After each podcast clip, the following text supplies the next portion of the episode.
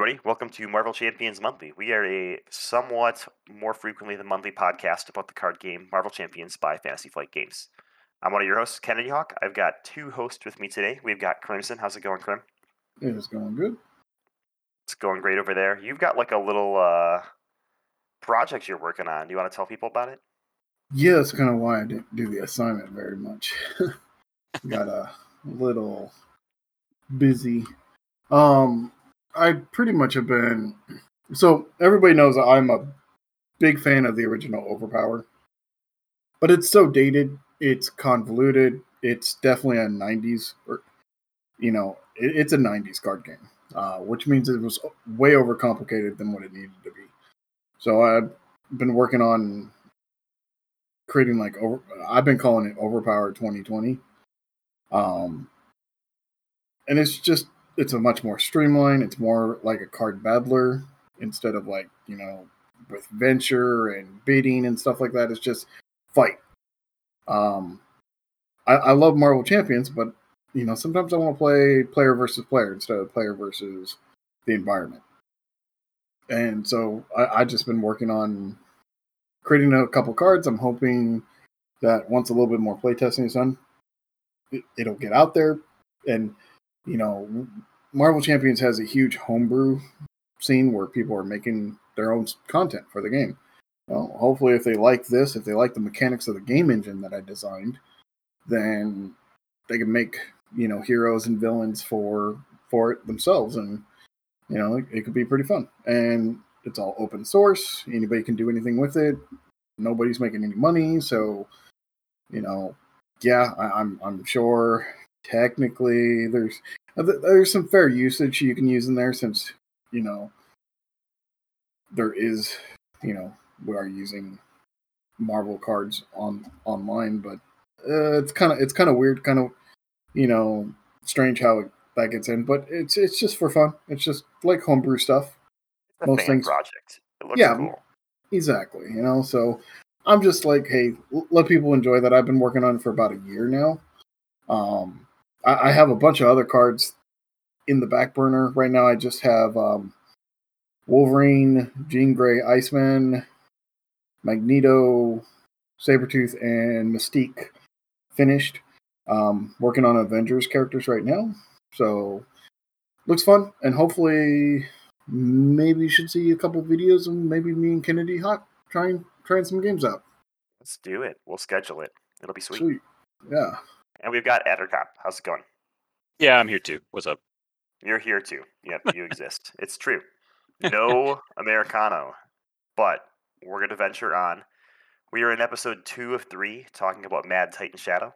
So, last episode, we talked all about the hero cards, the two new amazing heroes you get. Today, we're going to talk about the first three campaign scenarios. So, that's Ebony Maw. Leave now if you don't want more spoilers. Tower Defense. Again, leave now if you don't want even more spoilers. And Thanos what? Thanos is the middle villain? We can talk all about that too. Yeah, that that that was the kind of the weird shocker for me. Big shocker, right? Before we get too far, we can do our MCM matchup for this two week period or segment. So, Crimson, last time you challenged people to play characters with their least favorite aspect or their least like synergistic aspect. Who do you think the top three heroes played were? Considering I pushed Hulk, I'm gonna assume it was Hulk. Hulk was third. Really nice. Oh yeah. Hopefully, some new people got an appreciation for uh, just an excellently well designed character. He's mean. He's green. He's on the scene. The most played deck was Groot leadership. So whoa. people were like, "Why would I ever do this?" And they might be right, but they had a fairly good win rate still. So nice the win rate wasn't horrible, so that that made me feel a little better. Um, 65% win rate over all the responses, so lower than the last challenge or two challenges ago, but I think that's expected since you're playing like hard decks, right? Yeah. Second most played character, protection. Hawkeye. Isn't that embarrassing? People think Hawkeye is bad. I am disgusted. And those weren't all me, trust me. I didn't even play Hawkeye in this channel. I was one of those idiots that played Leadership Groot, so it went well. I, I just I, I, I enjoy finding the weirdness in it, and you know the the the Hulk Justice decks are just super fun, but they are different. They hit different. I, I would love to see some testimonials from people. Yeah, yeah, we can we can get people to post about them in our Discord. There's a channel where people can post all about however it went for them. So I would Yeah. say definitely join there and talk about it. I'm just disappointed that they're not calling leadership group um, like cedarship or leafership. I think those are all good. This I like- smart. I like cedar ship. It, it smells Yeah. good. Ce- yeah, so cedarship, cedar chip or cedar ship. Cedar ship. I can't, I can't, Okay. yeah, I can't change the whole word, but you know, you, you get the joke. Like it, it's pretty good, I think. It's good. It's good. Thank you. I approve. All right. Well, we've rotated through all four of us, so I'm gonna go back and do the next challenge. If we ever have a guest host, we almost had one today, and then I scared them away. We'll make them do a challenge, but until then, we'll just keep rotating. So I know not everybody has Mad Titan's Shadow yet, so I'm not going to use anything from Mad Titan's Shadow yet. But I'm going to use something that hopefully Addercop and I are very excited about. So this is what everybody's going to do. Everybody that wants to. So all four listeners. You're going to play Crossbones, who's one of my favorite villains from Rise of the Red Skull, with really low threat thresholds and all sorts of things. And he comes with three modular sets. So I have like infinite cosmic power right now. I could pick three things you have to mix in. But, plot twist, we're not going to use normal modular sets. What you're going to mix in is Captain America's Nemesis set with Baron Zemo, Black Widow's Nemesis set with Taskmaster, and Spider Woman's Nemesis set with the Viper. So that's three Hydra Nemesis sets. You're going to get nine Hydra minions mixed in and multiple copies of Hail Hydra. And I want to see how it works out. I'm pretty excited. This is already Um, spectacular. So you're going to use Nemesis sets as if they were modular sets in this scenario. Hit Squad from Captain America is going to show up and make everybody mad. Um, Taskmaster could be the first boost card of the game just to ruin your day, so be prepared.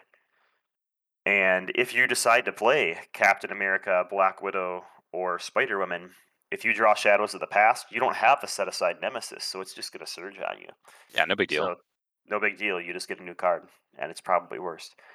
So there you go. That's the challenge. Very Hydra themed, and then maybe for the next one, um, we'll be more excited to. We'll be done with our Mad Titan Shadow episodes at that point. So then we can say, let's use MTS cards in our challenge.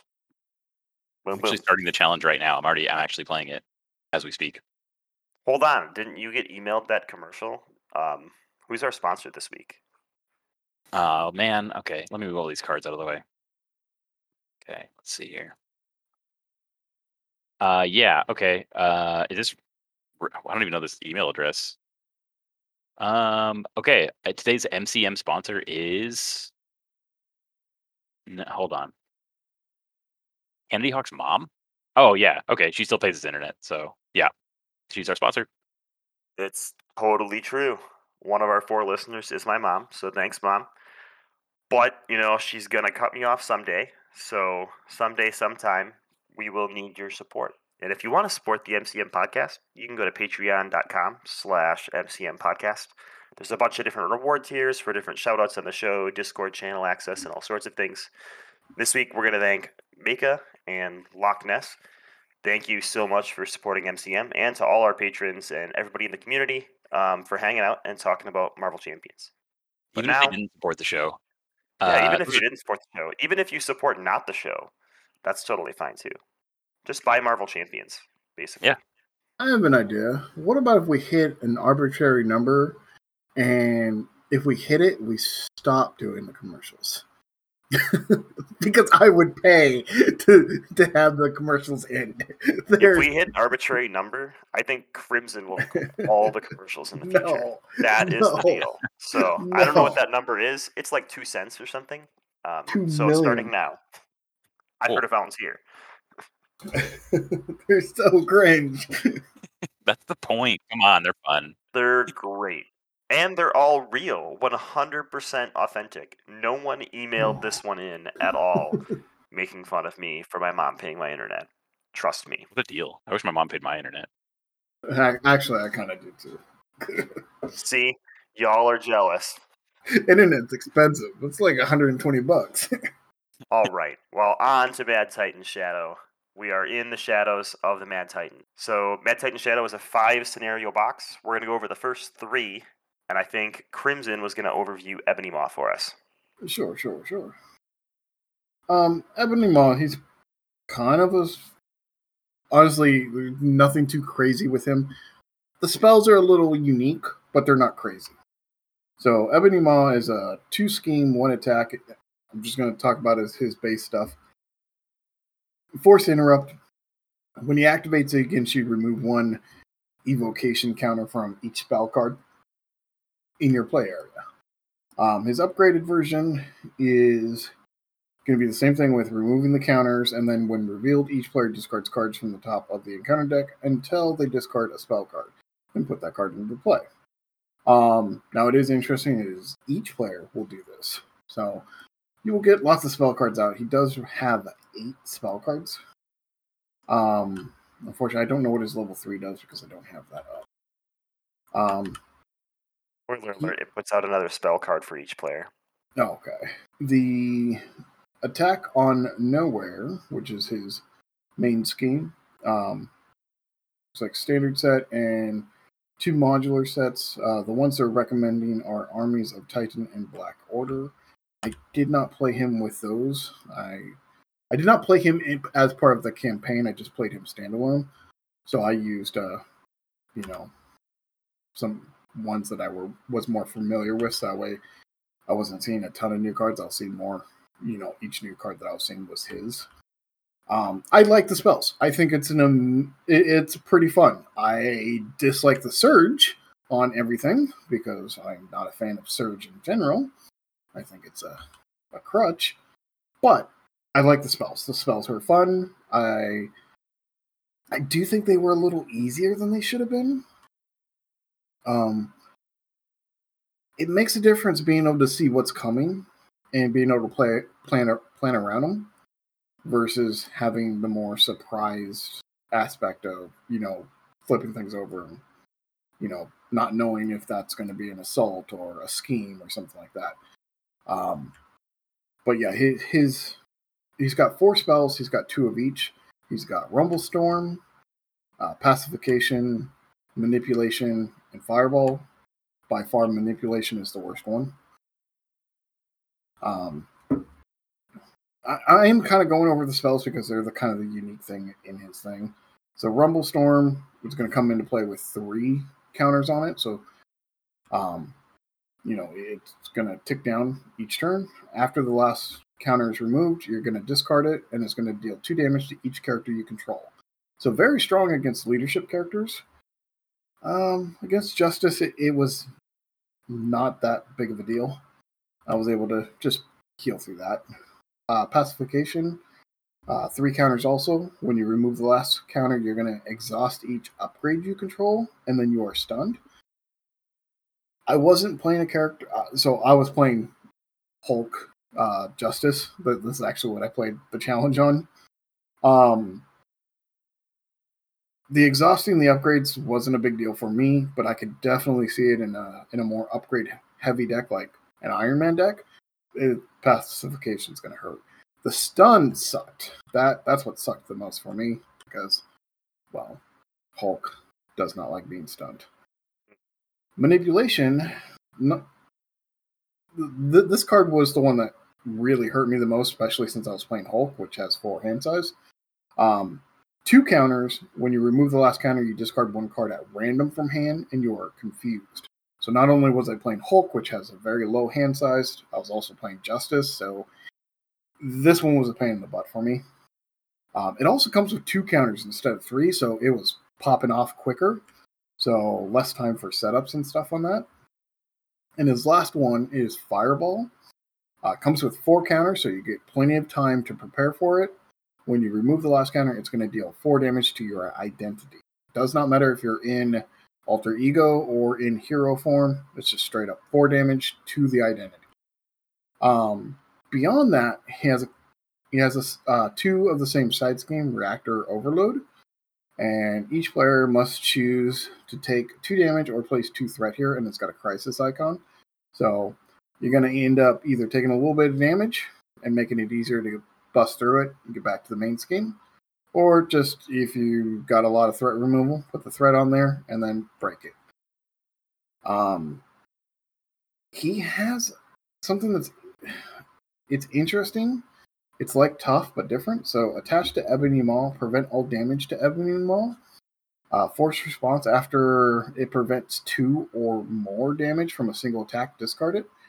So a one damage is not going to get rid of it, but if you can hit him, if you can hit him for two damage, it's going to drop off like tough. So it's just like a, an upgraded tough, pretty much. Yeah, um, I he's pretty cool. I mean, yeah, I've seen. I thought you would appreciate this. I've seen a lot of people compare him to video games like Slay the Spire, where you kind of know what attack is coming up in a couple turns, and you Yeah. have to position your team and abilities correctly to counteract what's about to happen. Um, I thought that was a really good comparison. I think it's it's spot on. So I kudos Yeah. to everyone, the thousands of people that I've seen say that. I'm gonna yeah, th- that's that's how he felt, and I, I like that because I like the way I play games. Is I think a couple turns ahead.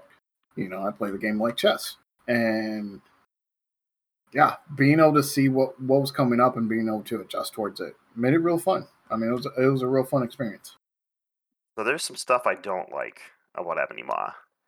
You mentioned the surge on all the spells, but in Expert you start with two spells out for each player. So in four player you start with all eight spells out. And there's a ton of cards in his deck and effects on his main scheme and villain that like search for more spells. So if you hit any of those before a new spell is out, you like end up getting a bunch of acceleration tokens needlessly. Um, and like so my first game against Ebony Maw, I always go in with Hawkeye first every campaign box, which worked tremendously well with Galaxy's Most Wanted. Don't Oh, I bet. I bet. I made it through Collector One. I was pretty happy. All the way. Um, all the way through Collector One. That was a great two campaign or two mission campaign. Man. So my first game with Hawkeye, I got double fireball in expert mode as my like two starting invocations.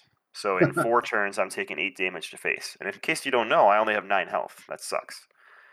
And then uh, so he activates and makes those go from four counters to three. So I've got three more activations on my ticking time clock.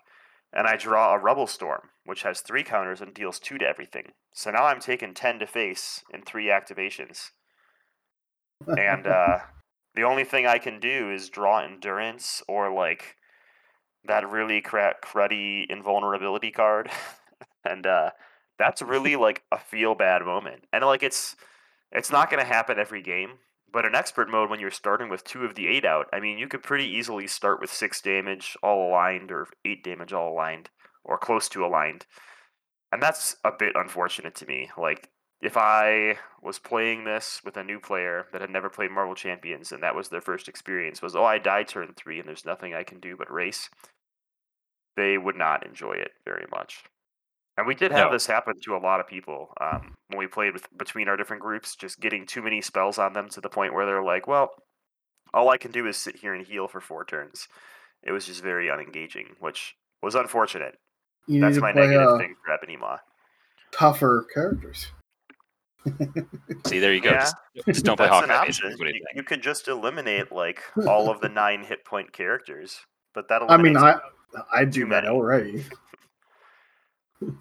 I did see someone in. Discord post this, and I had this happen to our four player group as well. We uh we started an expert and we had all eight spells out because that's how you start expert. That's fun. And um the one player stayed down, so Ebony Maw got one scheme in. And then two of our encounter cards were advanced, so he got three he got three scheme activations. And between that and something else bad happened, I can't remember what. Somebody placed threat somehow, or maybe maybe he maybe he got four. No, he didn't get three scheme active or four scheme activations. Something happened that he popped that scheme before any of our things went away, And the revelation on 2A is that each player is going to discard looking for a spell invocation. But if they're all in play, that means your team just gets four acceleration tokens. And Hmm. that's a little awkward and no fun. Like you just lost a scheme on stage 1B. Now try to not lose 2B with four acceleration tokens out. Good luck. Um, not ideal. But I like him. He's a good intro villain. What do you think of him, Addercop? Um, I like him a lot. Uh, like you said before, I like knowing that stuff. Like I know what's going to happen in the next few turns is is kind of cool because it, it it adds another dimension to your decision making. Like beyond, uh, can I flip to alter ego or can I survive these undefended attacks? Do I have allies to block, etc. Um, but uh, I also like it thematically. Um, I think it's it's really dead on because Ebony Maw is like not scary immediately because he it's not because he he's it's not that he's not doing anything it's that what he's doing is not immediately apparent um like conceptually you know him preparing the spells slowly and eventually you might just be dead is pretty pretty spot on he's a pretty dangerous villain um so i like that a lot um the the the timer mechanic in general um i would like to see again um not necessarily as invocation counters on everything, but I, I like the time down and then thing happens. That's good. I'm glad people enjoy him. so between Crossbones, Drang, and Ebony Maw, who's your favorite intro villain? Drang. Uh, I think it's still it's still crossbones for me. That's mine too, is Crossbones.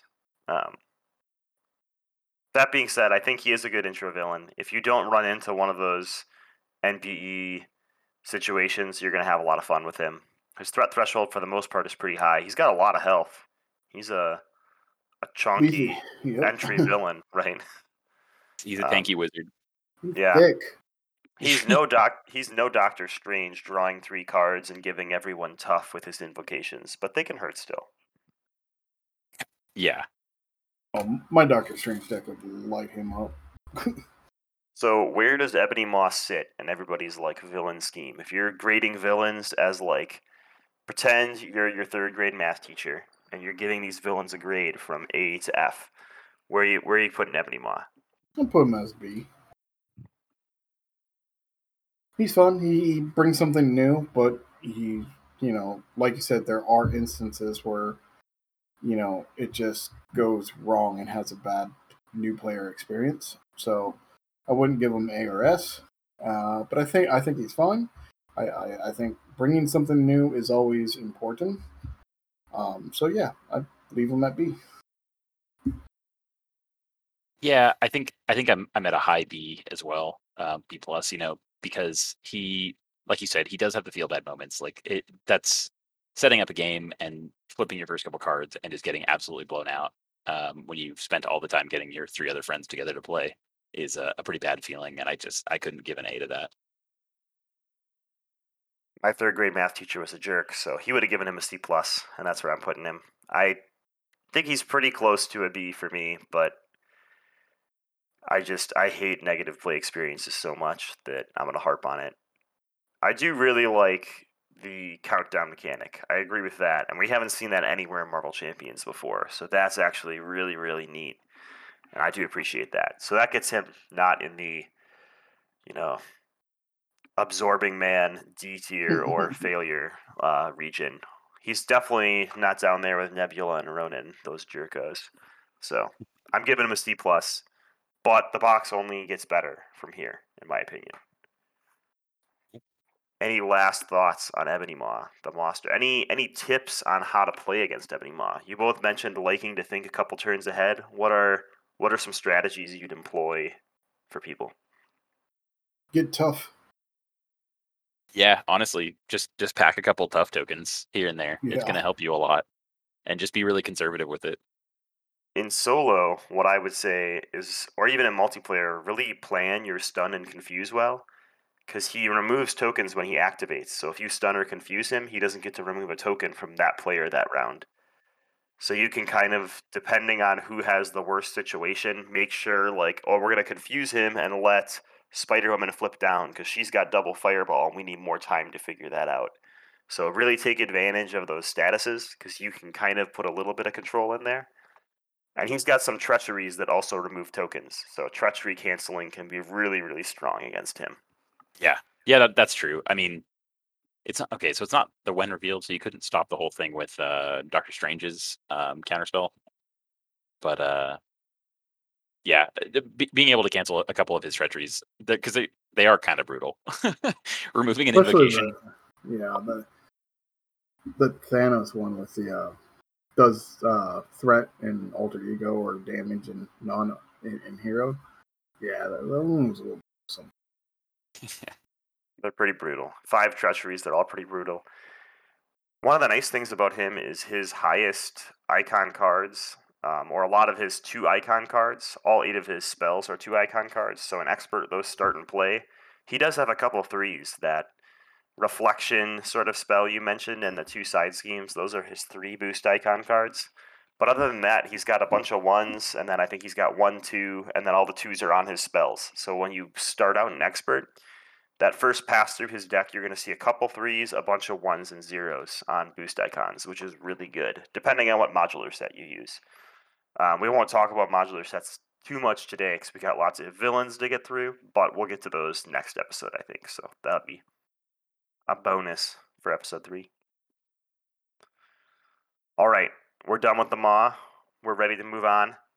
So somehow your team is going to defeat Ebony Maw in this campaign, but that jerk still gets the stone because that's what happens in campaigns. The, vi- the heroes win, but then the consequences they don't just pan out. But we have a stone from one of the best campaign boxes ever, The Rise of Red Skull, and it's at Avengers Tower. So Proxima Midnight and Corvus Glaive are going to be assaulting that tower, and we are going to defend it in a scenario called Tower Defense. This is a really interesting scenario. There's two villains, Proxima and Corvus, and they're both going to start and play. When you set this scenario up, there are like giant paragraphs of text on like five cards that you have to go through. So we'll walk through it just so everybody's aware of the setup. So stage 1A tells you to also reveal stage 2A and put it into play so that there are two main schemes and two villains. And stage 2A tells you to put the Avengers Tower environment into play, put the focus defense attachment into play. Each player goes and grabs a minion and puts it into play, and then you shuffle the encounter deck. Um, that's a lot of stuff going on. So basically, what's going to happen is there's two schemes. They both pop at six per player each villain has one scheme that they're associated with. So Proxima's scheme, when it reaches six per player, it's going to remove all the threat from the scheme and deal a bunch of damage to Avengers Tower. When Corvus's scheme reaches six per player, you're going to remove all the threat from the scheme and deal everyone an encounter card, so you have like a round of heroic mode. And your loss condition, instead of the schemes threshold like popping up, you can still lose by being defeated by the villains, and it does happen. Um, your loss condition instead is taking too much damage on the tower that you're trying to defend. So Avengers Tower reads the unique rule does not apply to Avengers Tower, so we can all put Avengers Tower into play. Forced response after damage is placed here, if there is at least 9 damage per player here, remove all of it and flip this card over. Spoilers, on the other side of the card, you discard all those copies of Avengers Tower. The unique this rule now does apply, so nobody can play it. And if you get another 9 per player damage on Avengers Tower, it's destroyed and, and you have lost. So you've got to prevent damage to this tower. The focus defense upgrade that basically attaches to one of the schemes, and then at the end of the vi- the hero phase, when the hero phase ends, you're going to switch which main scheme that focus defense is on. So that tells you which villain activates each round. So it's going to go Proxima, and then Corvus, and then back to Proxima, and then back to Corvus, round after round after round. So similar to Ebony Maw, you kind of know what's coming up, um, which kind of lets you have some advantages in this scenario. You know Corvus probably isn't going to activate on the first turn, so you can take some time before you have to worry about stunning him or dealing with whatever nasty things he might be doing. And you get like a break from him for a turn. And then next turn, you get a break from Proxima. There's obviously twists because this is Marvel Champions. That kind of stuff happens. The villains have some really nasty abilities too. So Proxima on all three stages has the ability, when she attacks you, choose to either deal one damage to Avenger's Tower or give her plus two attack. So she's a 1 2, and then a 1 3, and then a 2 3. So if you give her plus two attack in expert mode, she has five attack in both forms. That's pretty brutal. Five attack is a lot. Um, Corvus has a similar ability. His is after he makes an undefended attack, you discard the top card of the encounter deck and deal damage to the tower for each boost icon. So both of them have abilities that can be putting damage onto the tower. What I've found is that in solo, that 9 damage per player is a really low number, so you can almost never choose to take the damage from these villains. You basically have to defend Corvus, and you have to give Proxima her plus attack and defend with an ally or a tough status or something. And uh, in multiplayer, right, if you're playing with four players, you can have 36 damage on each side of the tower. The the one damage that Proxima puts on there is very minimal, so lots of players can choose to take that, which is nice because then you get like an actual choice, which is good. So that's a couple ways you can get damage on the tower. The other unique thing is, unlike Wrecking Crew, where when you defeat one of these villains, it gets removed, all these villains are going to have two stages but you don't defeat a villain until you've brought both of them to zero. So if you're playing in standard mode, you're going to have Proxima 1 and Corvus 1 in play. You're going to get them both to zero hit points, and then remove them both and put their version 2s in play. They have pretty low hit point values because there's two of them, but the combined hit point values of them are pretty high, right? So stage 1 Proxima has 9, and Corvus has 8, if I'm reading this correctly. Let me let me verify that and not be a liar here. Yes, it is eight. It is eight. Okay. Yeah, so that's 17 combined, right? That's more than Ebony Maw already. So they've got pretty high combined health, and you've got to do lots of splitting of that damage and health. There's a lot of other stuff going on in their kit. Um, there's these Black Order Besiegers that are going to start in play, and I think you'll have to do this ability right away. After a Black Order Besieger engages you, choose to either deal one damage to the tower or two to your identity. Um, this can be really brutal, right? Because there's four of those in the deck, and in four player, you're going to start with four of them in play. So you're all either going to take two damage to your identity or start dealing damage to the tower. Um, and they add three health, which that's nothing. Three health is the threshold, you know. Three, th- yeah. It's a, it, you can't use ping damage to get rid of them. A lot of allies don't do three damage without some extra buff, so you're wasting like a hero card or activation on them. Pretty brutal. Um, each of the villains has a weapon that gives them plus attack. Uh, Proxima gains Overkill and Piercing, which is disgusting, and Corvus gains Retaliate 1, which you probably don't care about all that much. Correct. There is an attachment that gives them plus 2 attack, and that's the other thing that this kit has. It has a lot. When I say a lot, I mean a lot of ally hate. You'd think with both of those villain abilities, Proxima, you can give her plus 2 attack and just block with an ally. Corvus only triggers when it's undefended, so you just block with an ally, you chump block the whole game, and nobody cares. Um, there's this card called Direct Assault. It attaches to the villain, who is not the active villain, so the next one that's going to activate. When this villain attacks, um, its attack gains range. If it defeats an ally, deal 3 damage to the tower, and then discard this card. And it gives the villain plus 2 attack. So it basically really discourages chump blocking because if that ally dies, you're placing loss condition onto Avenger's Tower. And in solo, three damage onto Avenger's Tower is like one sixth of the damage you can take. You can only do that six times before you lose. So that's terrifying to me. Yeah. Um, there's a bunch of boost cards that do that too. So there's some boost cards that say on Rain Fire, if this if the damage from this attack defeats an ally, deal three damage to Avenger's Tower. That's a lot from a boost card, especially in solo. Um, the one revealed on that card is also deal three damage to Avenger's Tower. So there's going to be a lot of damage going on to this tower, and you've really got to burn these villains down fast to avoid that. I found that Rain Fire scales really poorly with player count. Um, you would think that with four players, right, you're more likely to draw Rain Fire. So since you're going through the deck faster, you're going to see it more often, and it will all equal out. But I think in the end, Rain Fire being such a small percentage of the four player total makes it pretty inconsequential to four player counts, but it makes it just absolutely devastating to a solo player. And that's one of my least favorite things about this scenario is that you do have this like not proper balancing between solo and multiplayer. The scenario can still be very fun and thematic, which I do truly enjoy though. There's a couple cards in here that make the other villain activate, so don't feel like you're going to be safe always knowing who's going to go next exactly, because you might get a treachery card that switches who is attacking you on that treachery card. All right, that's my spiel.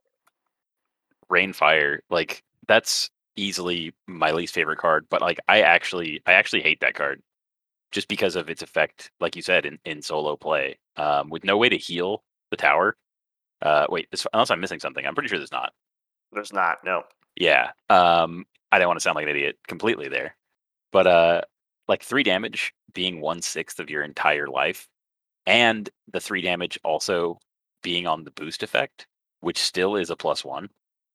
Like that's that's a lot, and it's pretty hard to work around that. Like obviously, yep. there's going to be your corner cases to counter when revealed or cancel um, your uh, star icons, but uh, besides those corner cases, like this this treachery will smoke you in solo, and that that just kind of sucks.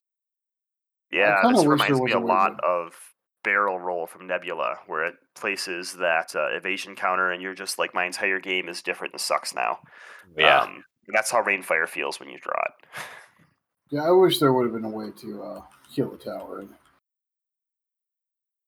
I will say that uh, I do like that they give you a choice on a lot of the player cards, or on a lot of the villain cards, right? So on Proxima, you get to choose to give her plus two attack or do a damage to the tower. Unfortunately, what I found in my player groups is that choice is it's kind of like a pseudo choice. Once you know like what the optimal choice is for your team and your player group, you basically make the same choice like every turn. Um, so it may as well just say when I'm playing with four players, when she activates, deal one damage to the tower, and don't even give me the other choice because I almost never take it. It's like 99 times out of 100, I take the other option. Um, and that just might be me being a dumb player. So don't necessarily always take the option I take. But uh, I was a little disappointed in a lot of the player choice cards because I was really excited because I think interesting player choices is what makes Marvel Champions its absolute best and all the choices here felt like these like fake choices almost uh, that they were really just testing to see whether you were playing solo or multiplayer. He, the illusion of choice, right? the illusion of choice. This would have been a great invocation. Any other big comments on tower defense? Yeah, I, I think Shawarma should be a uh, basic card in the actual game. No. Yeah. I don't think so if you don't know, Shawarma is the campaign reward. We'll talk about campaign next episode too. But in each of these scenarios, you start with something in play to do with the campaign.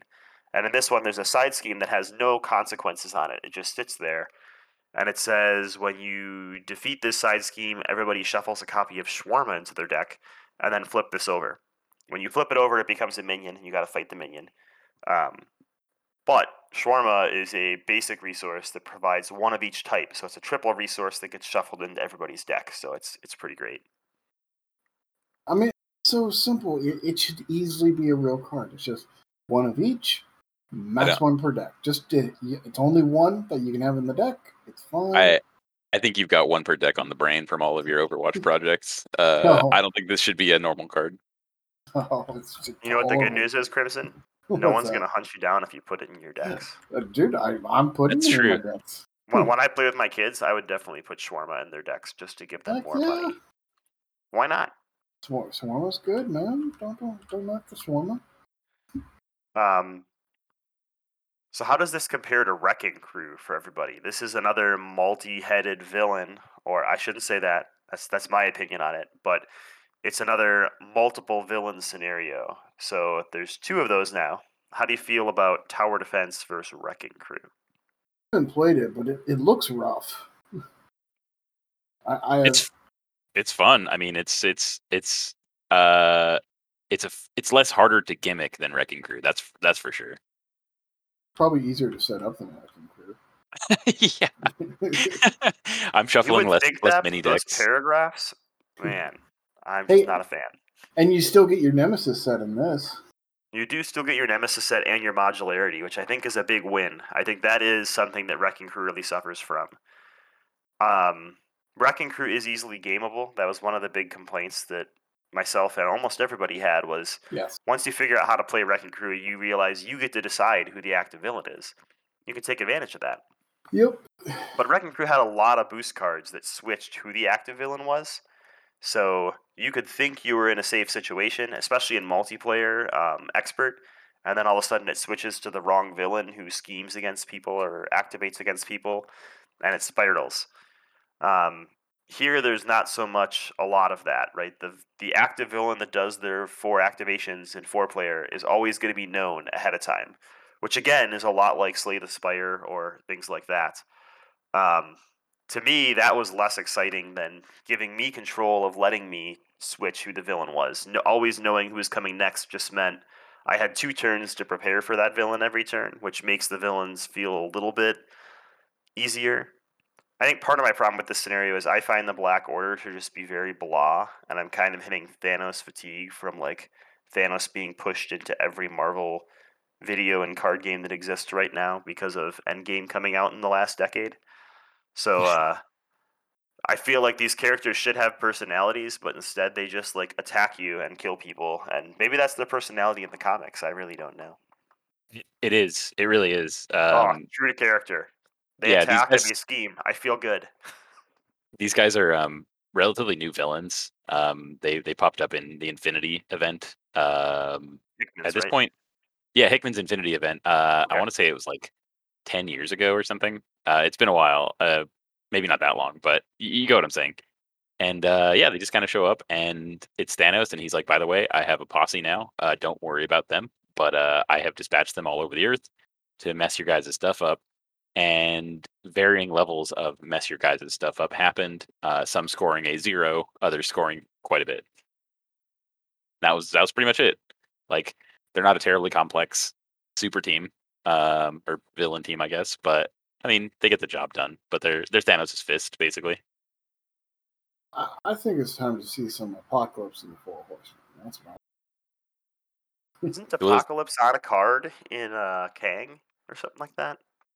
Oh, I'm not sure, but yeah. Well, I, I, I guess he's more of an X Men villain anyway. So Are you thinking of Rama-Tut? no, I swear. I'm checking right now. You guys give this. you give this its grades, and then we'll talk about it. Oh, he is on a card. He is on a card. Yeah, he's in the art. nice. I feel better. Wolverine's on that card too, right? I think That's so. right. Yeah. Oh man, I can't wait. Wolverine, Apocalypse, Um, Sinister. Yeah, tower defense is is it's cool. Um, I don't know that I'd be reaching for it super quick as like a solo scenario. Um, but I like the, the moving pieces and like the the decisions here. Um, I guess exist, but I think I think I just really like uh Proxima Midnight's uh, ability, kind of like Kang's ability, where it's like choose one or the other. Um, it's unfortunate that, like you said, with the, the damage to the Avengers Tower, it's a little bit less uh, negotiable than with Kang's. But um, I just I like the mechanic itself, the the this or that. Uh, I actually really like that the two treacheries have Proxima and Corvus fighting uh, Wanda and Vision. So it's it's one one power couple versus another. Um, overall, I I don't know. I wouldn't give it more than like maybe like a C plus, B minus. Same range. I wanted to say B minus because I gave Ebony Maw a C plus, um, but I think I dislike this one more than I dislike Ebony Maw. So I said the box was getting better, but this one got a little bit worse for me. You got instantly lied. Yeah, I instantly lied. Plot twist. I'm gonna give this one a C. Um, these two villains that this is not a lie this time. These two villains that we just went over are my least favorite villains from the box. Every villain from here not out is like in my top five villains for the game. So I'm excited to get past tower defense and not have to talk about it again. I got no grade since I haven't played it. If I was going to do a paper grade, I'd probably keep it around C or B. It looks fun. You know what the best part of this one is? What's that? That awesome Captain Marvel and Hawkeye shooting people art on Scheme 1B. Yeah. That's like the only reason I would set this scenario up is there's Hawkeye art there and Where gotta go. where she's like laying down the law with a giant like photon blast, and yeah, he's she's shooting, she's like shooting, shooting, an arrow. a nuclear blast at something and he's like, Let me shoot my arrow, this is gonna help. pating, pating. he's like his arrows are being eviscerated by the energy, and he's just like, yeah, I'm contributing. That's how I feel at work on team projects too. It's great. It's just Now it makes sense. Now it all makes sense. Exactly. Everyone oh, understands man. now. Ah. All right. Are we doing Thanos? Well, I don't know who's the third villain. Yeah, it's it's Thanos time. We're talking about Thanos. he's big. Yeah, he's big, he's purple, and he's here to do it to you. That's for sure. What? Yeah. Yeah, you bet, man. He's got I have I have a hilarious story. I have to tell it really quick. We we talked about Kennedy Hawk's mom in this episode. When my parents visit, I actually force them to play Marvel Champions with me. It's really No, you don't. No. I do.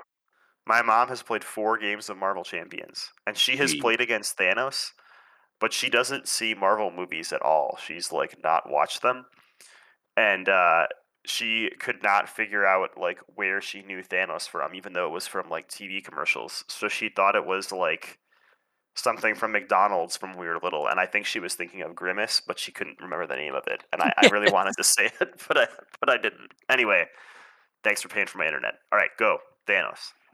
First of all, everybody knows that no thing, nothing can stop the grimace. That's for Yeah. damn sure. Um, but this scenario uh, has one of the worst keywords for me personally I've ever like that the game has ever ever presented, and that is stalwart, and that pains me every second that it exists. But it's what a good Stalwart do? it's a good keyword. I'm, I'm not complaining. Hang on. Oh. Uh, it's a good keyword. I'm glad it exists.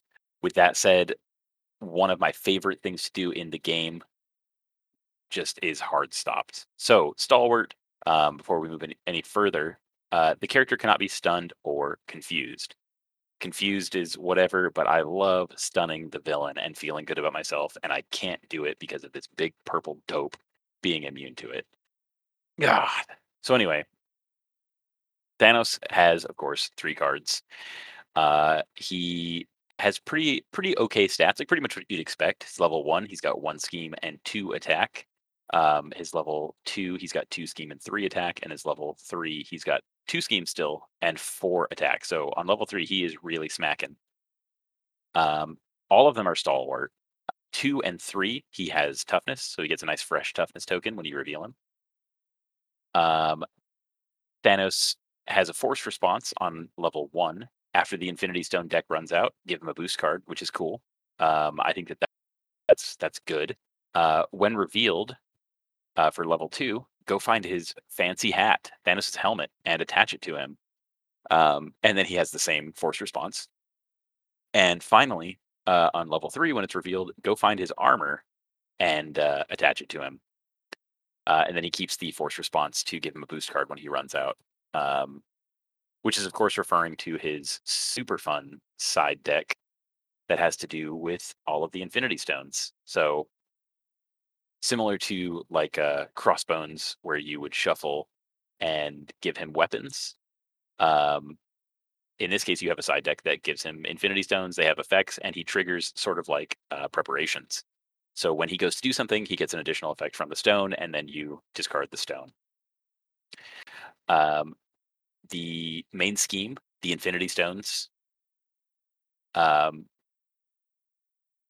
it's got the uh, again similar to Crossbones. Um, Infinity Stones, uh, one B, when revealed, take the top card of the Infinity uh, Infinity Stone deck, put it into play, and then grab the Sanctuary side scheme and reveal it. Um, two A, we two two A is like the best the best uh, mechanic, right? Shuffle everything back into your deck. Uh, shuffle sorry, shuffle your discard uh, and your deck together, and then uh, get snapped. You lose you lose the top half of it. They're all gone. They're you know, uh, it doesn't say that you can't look at them, but it's more fun if you don't because you don't know who got snapped. Um, and the last stage is just uh, you know, hey, don't let Thanos do Thanos stuff. Um, he sort of sets up in like a fortress, a like a literal flying fortress with the sanctuary side scheme mentioned on uh, 1B. Um, it's got a three base and hinder uh, hinder of one per player. Thanos can't take damage while sanctuary is in play, which is his ship. Um, when defeated, each player may spend up to three physical resources from their hand and deal two damage to Thanos for each physical resource spent this way. This damage also ignores the tough status card, which uh, initially I was like, wow, that's a really specific sentence at the end. Before I realized that anytime you've pushed him into another card, um, he has toughness. Also, stage two starts with toughness. So uh, basically, what I'm saying is I can't read. Um, his armor that is mentioned by stage three. Uh, anytime he would take any amount of damage, reduce that one by reduce that that amount by one. So you know he's ignoring your retaliates. He's ignoring any tiny amount of damage.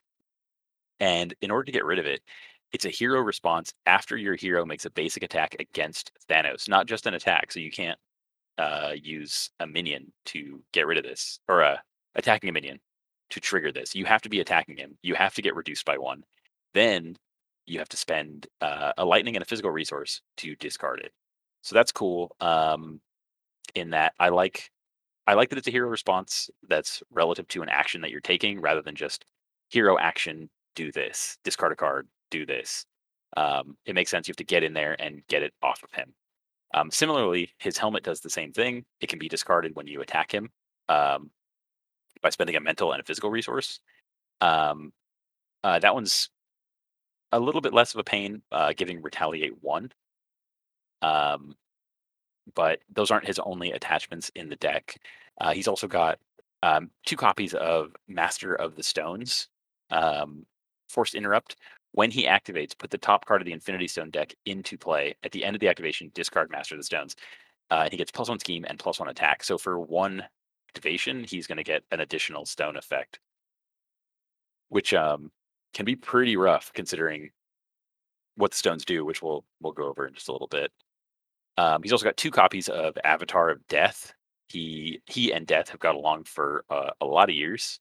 Um, you know, on on again, off again relationships, right? Uh, if you are an alter ego, he schemes. If you are an hero, he attacks you, but it also gains overkill and piercing. So more of the no ally, uh, no ally stuff ally hate, right? Uh, we've got the Deviant Syndrome, uh, two copies of that with Incite 1. When revealed, he gets a tough status card, and if you can't, uh, place one threat on the main scheme. So if he is already tough, like if this is your first card on stage two, it just says Incite 3, basically, which is which is pretty rough. Um, the boost effect on that also gives him a tough status card. So there's a ton of tough in this scenario. Um, I am inevitable. Uh, he's got two copies of that.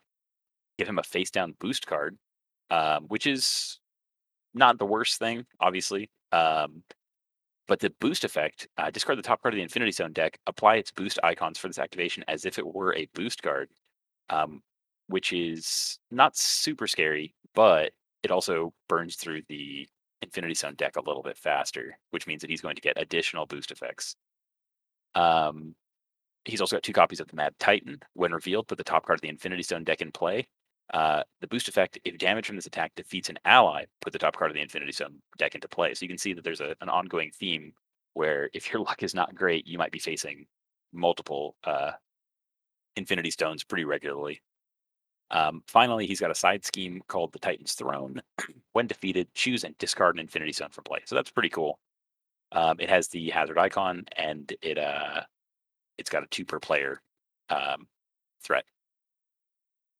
So that is that is all the cards, um, except for the Infinity Stones. Um, I don't know if we're doing those with the module episode though. We probably need to go over those today because he's required to use Right. the Infinity Gauntlet set, and it just Yeah. inherently works with his stuff, right? Yeah, that's so that's that's why I realized about halfway through that that might be a different episode, but we're making it this episode because it- it's a, it's a spoiler. It's a spoiler for the module uh, episode. Here you go. Hope you guys are ready. Um, so Thanos is Thanos's card one having one scheme and one or two attack is not a big deal. However, he starts with the Infinity Gauntlet, which gives him plus one to both of those stats. Uh, after the villain, it, it's permanent. It's got set up, so you know he starts with the glove on. Force response after attached villain activates. Resolve the special ability of each Infinity Stone in play. Otherwise, put the top card of the Infinity Stone deck into play. So if he doesn't have a stone, he gets a stone. If he does have a stone, he resolves it. Um, first, we have the Mind Stone, and uh, all of these cards just have a special. There's no like revealed effect because they are coming from a different um, uh, different deck. Uh, so the Mind Stones effect, uh, you are confused. If you were already confused, discard a card at random from your hand. Place this card in the, in the Infinity Stone uh, discard pile, which is also the final text on all of the cards. So after the special is resolved, they are then discarded. Uh, the Power Stone, uh, you are stunned. If you are already stunned, take three damage. The Reality Stone, discard an ally, upgrade, or support you control. so uh, an extra caught off guard in there. The Soul Stone, heal three damage from the villain and give him a boost uh, icon, or a bo- I'm sorry, a boost card. The Space Stone, discard cards from the top of the encounter's deck until a minion is discarded. Put that minion into play with you. And finally, the the Time Stone, discard the top four cards of your deck and place one threat on the main scheme for each different card type uh, discarded this way. So uh, your allies, your your upgrades, your supports. Um, so all in all, they provided a pretty big extra punch to Thanos, um, even beyond just face value. Yeah, those uh, stones are incredibly frustrating.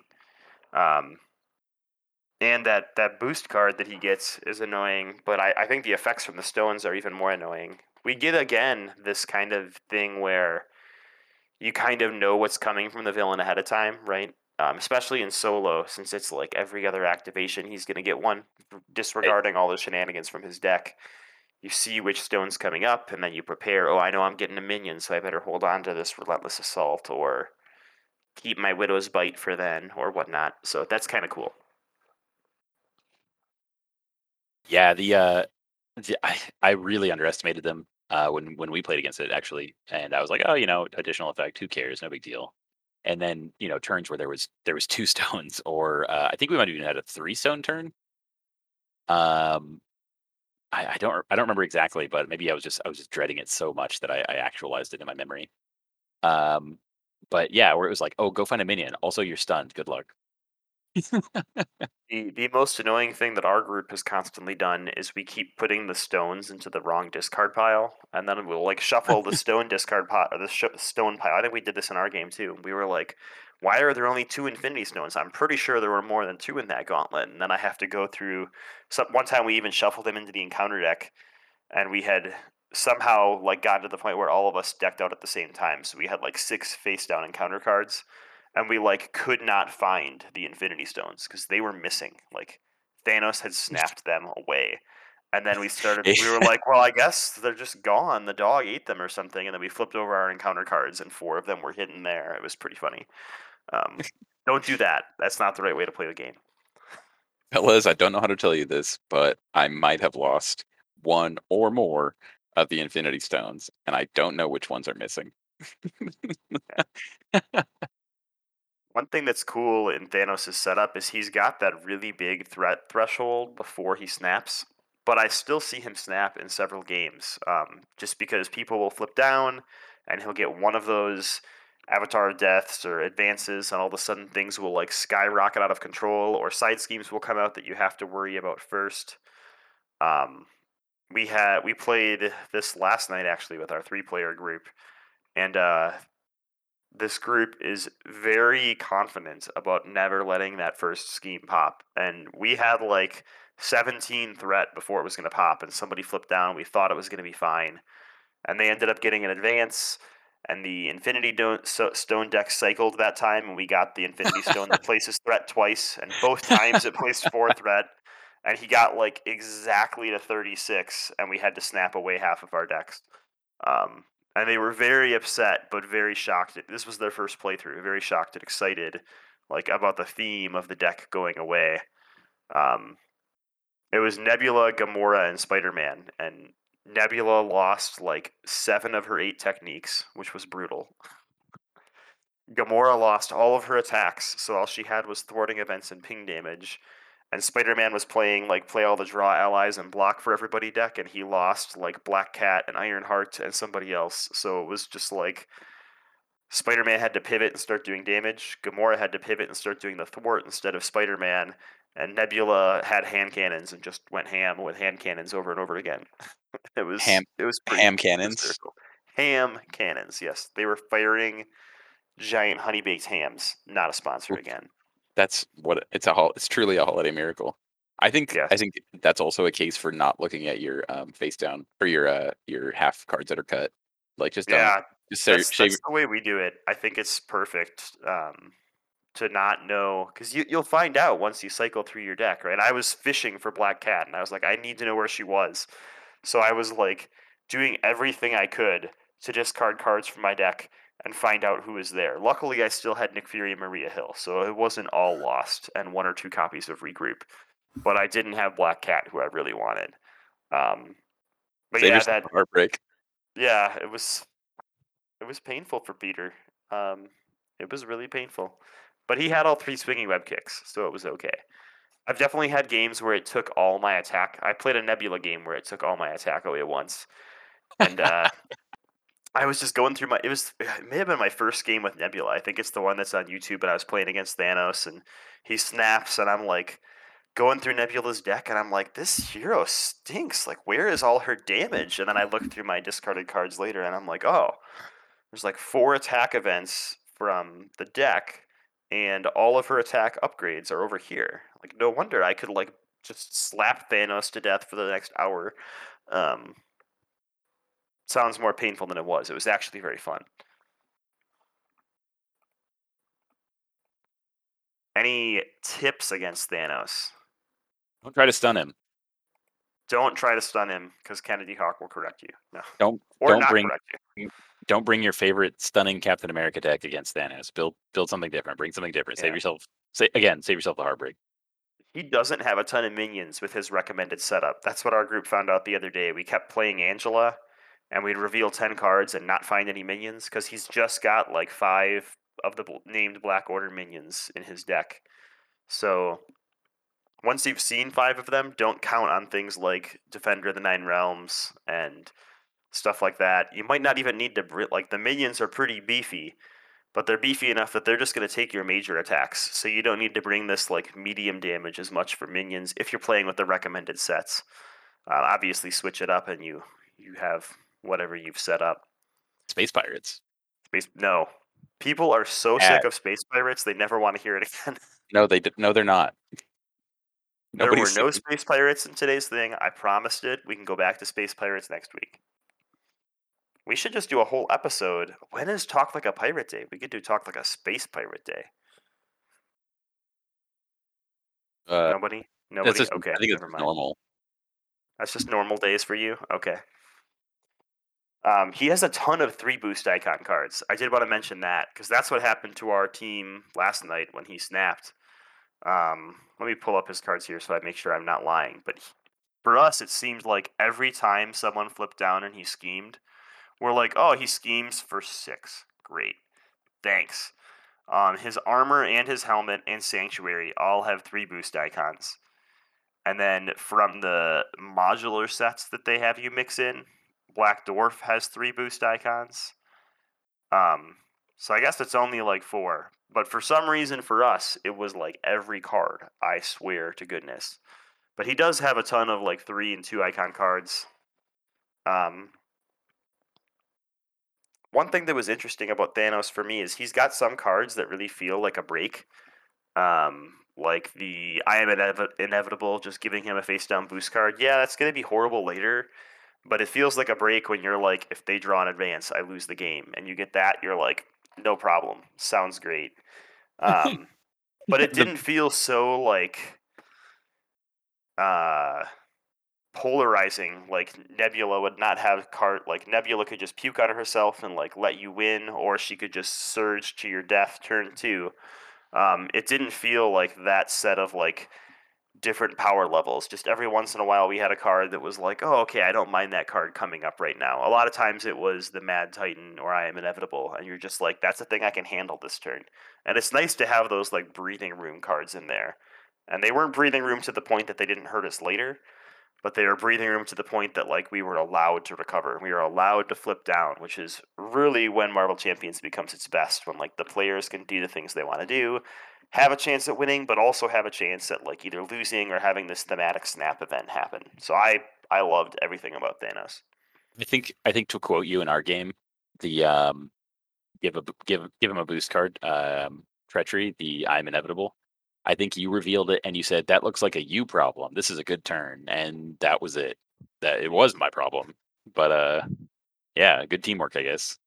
That's what we say every time we draw an obligation. We're like, oh, that's a someone else's problem turn. Um,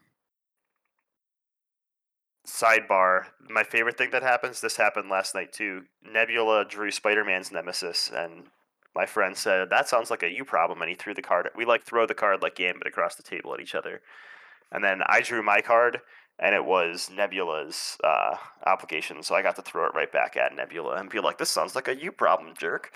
Um, but jokes on him, he was exhausted and I wasn't. So, ha. Anyway, um, no, I think there's a lot of you problem cards in here, especially in multiplayer. Unfortunately, Yeah. in solo, you is truly. We got to stop saying the word you. You is truly you. So, um, Heard you was banned. yeah, the word you is banned. Um, that's a same player problem. That's a first player problem. Oh, I'm It the is. first player every turn. That sucks. There it is. I mean, the, the Infinity Gauntlet deck as a whole is, or the Infinity Stone deck as a whole is basically a that's a you problem.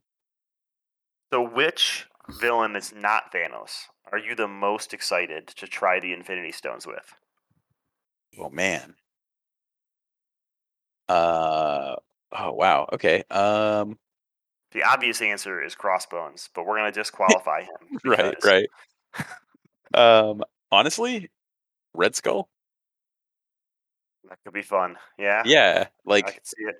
like I'm I'm into the like aesthetic of it obviously because he's always, you know, hanging out with the cosmic cube. That's like his favorite thing in the world. But what if he had an Infinity Gauntlet and also it adds a little bit of a punch to um a villain that isn't that scary in solo, like outside of campaign play. So I think adding it to Red Skull is is where I go first. I have two answers. Um, No, the no. first one is fine. I- I have one yeah. answer. Add them together, divide it by two. Math pod- Math podcast. Clang. Math pod. no, I, I think I think this the gauntlet can be really hysterical with Klaw.